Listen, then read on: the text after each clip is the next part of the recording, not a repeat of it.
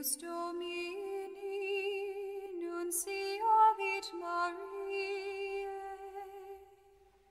et concepit de Spiritus Sancto.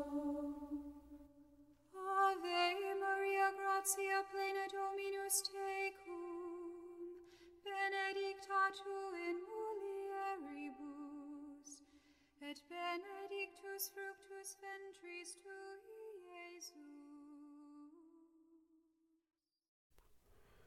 12 de junho de 2022, domingo, solenidade da Santíssima Trindade. Evangelho de João, capítulo 16, versículos do 12 ao 15. O Senhor esteja conosco. Ele está no meio de nós. Proclamação do Evangelho de Jesus Cristo segundo João. Glória a vós, Senhor.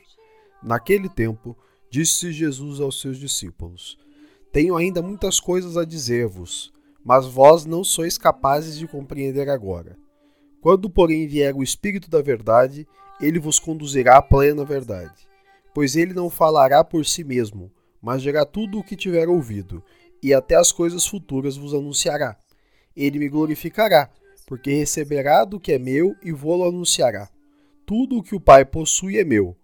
Por isso, disse que o que ele receberá e vos anunciará é meu. Palavra da salvação. Glória a vós, Senhor. Pelas palavras do Santo Evangelho sejam perdoados os nossos pecados. Amém. Queridos irmãos e irmãs, façamos uma brevíssima reflexão sobre o Evangelho de hoje.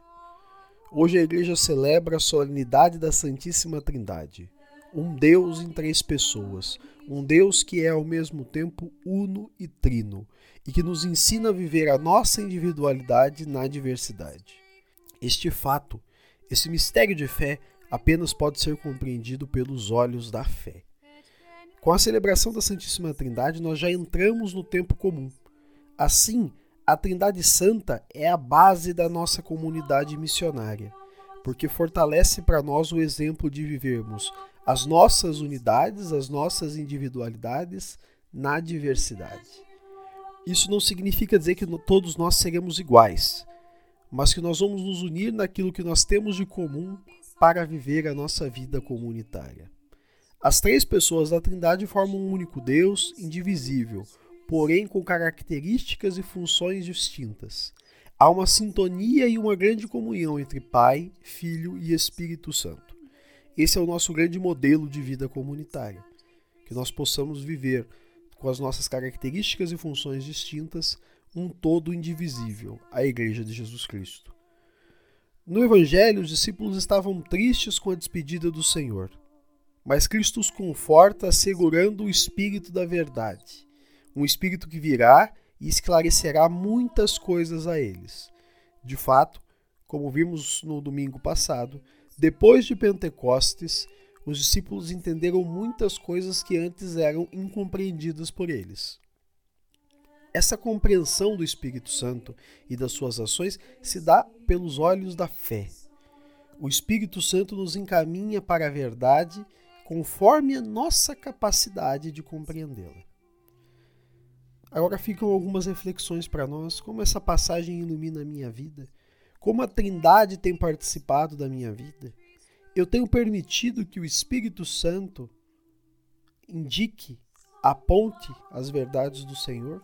Eu tenho deixado meu coração aberto para essa compreensão. Eu tenho enxergado a ação de Deus pelos olhos da fé. Façamos agora uma oração. Santíssima Trindade, ilumina a nossa comunidade e a nossa vida para um mundo mais fraterno e justo. Amém. Queridos irmãos e irmãs, fica o convite. Vivamos nossa unidade na diversidade, em nossa comunidade de pertença fazendo na nossa igreja um todo indivisível. Louvado seja o nosso Senhor Jesus Cristo, para sempre seja louvado.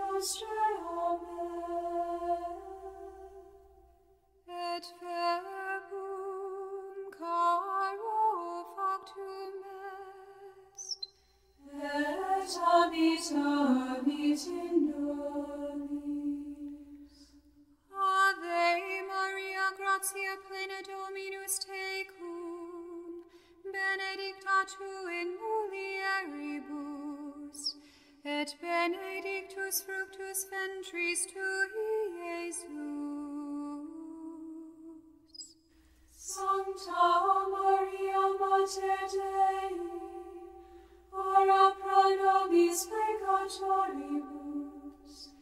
nunc et in hora mortis nostrae, Amen.